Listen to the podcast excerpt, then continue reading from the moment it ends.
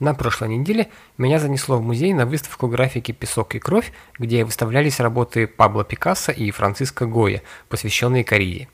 Я сделал небольшую серию сторис с экспозицией со своими комментариями и совершенно неожиданно для себя получил какую-то сумасшедшую обратную связь от людей – кто-то спрашивал, до какого числа можно сходить и сколько стоит билет. Кто-то благодарил за то, что я сделал такой классный обзор выставки. Кто-то интересовался, как у меня получилось так интересно показать все, что захотелось сходить, хоть в музей и для ботанов. И вот от последних было сразу несколько сообщений, которые натолкнули меня на мысль записать незапланированный выпуск подкаста и рассказать, как полюбить ходить в музей. По сетке сегодня должна была быть другая тема, но я решил все переиграть. Вы слушаете подкаст о современном визуальном искусстве и инстаграм-культуре «Визуалграм». Это шестой эпизод третьего сезона, и давайте начинать.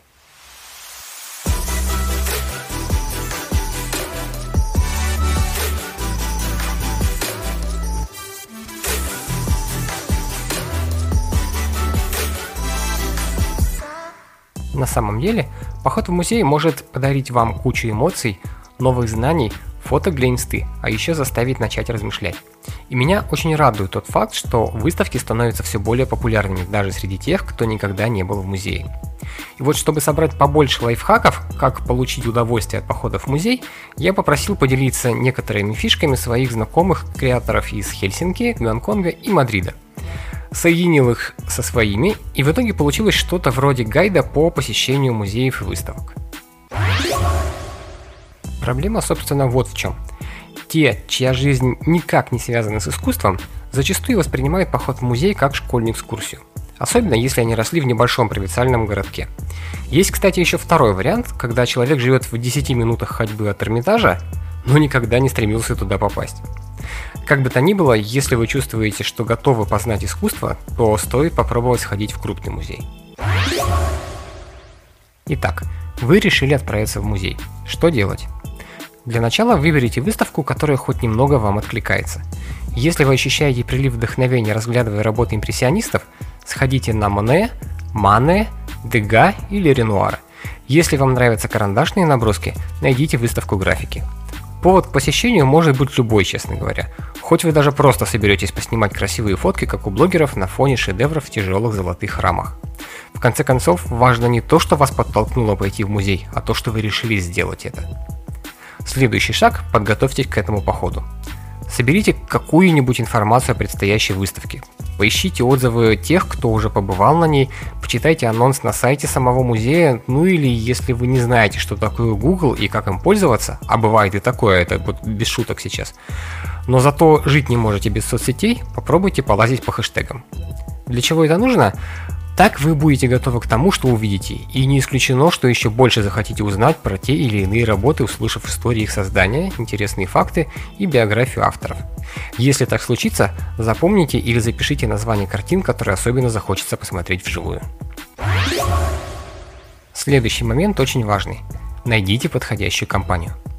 Да, сегодня музейная отрасль идет навстречу даже самым отъявленным интровертам. К примеру, можно слушать аудиогид или считывать QR-коды с табличек над картинами, чтобы узнать подробную информацию о работах и авторах. Но именно перед произведениями искусства чаще всего начинают разговаривать, и порой даже с незнакомцами, это факт. Работы, вызывающие эмоции, даже самым молчаливым людям дают возможность общения.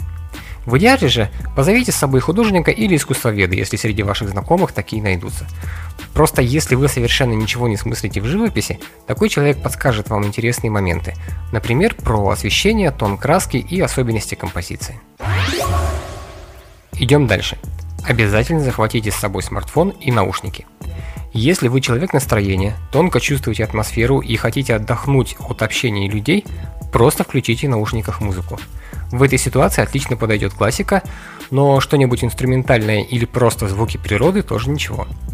Стоит заранее поинтересоваться, можно ли снимать работы. На каких-то выставках это можно делать, но только без вспышки, а на каких-то категорически запрещено. Я, к примеру, попал в такую ситуацию в музее Акропля. Ходил себе, фотал фрески в одном каком-то из зале, уж не помню каком, никого не трогал, и тут вдруг подбегает ко мне смотритель и на очень таком ломаном английском пытается заставить меня покинуть помещение. Ну, я бы не сказал, что мне было сильно весело в тот момент. А вот это прямо всем лайфхаком лайфхак.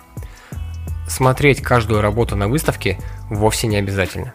Если чувствуете, что вам не интересно, спокойно проходите мимо. Я вас уверяю, даже художники и искусствоведы порой не придают значения некоторым работам. Лучше сосредоточиться на тех, которые реально вам нравятся. Следующий пункт – доверьтесь себе. В искусстве и его понимании нет оценки плохо и хорошо.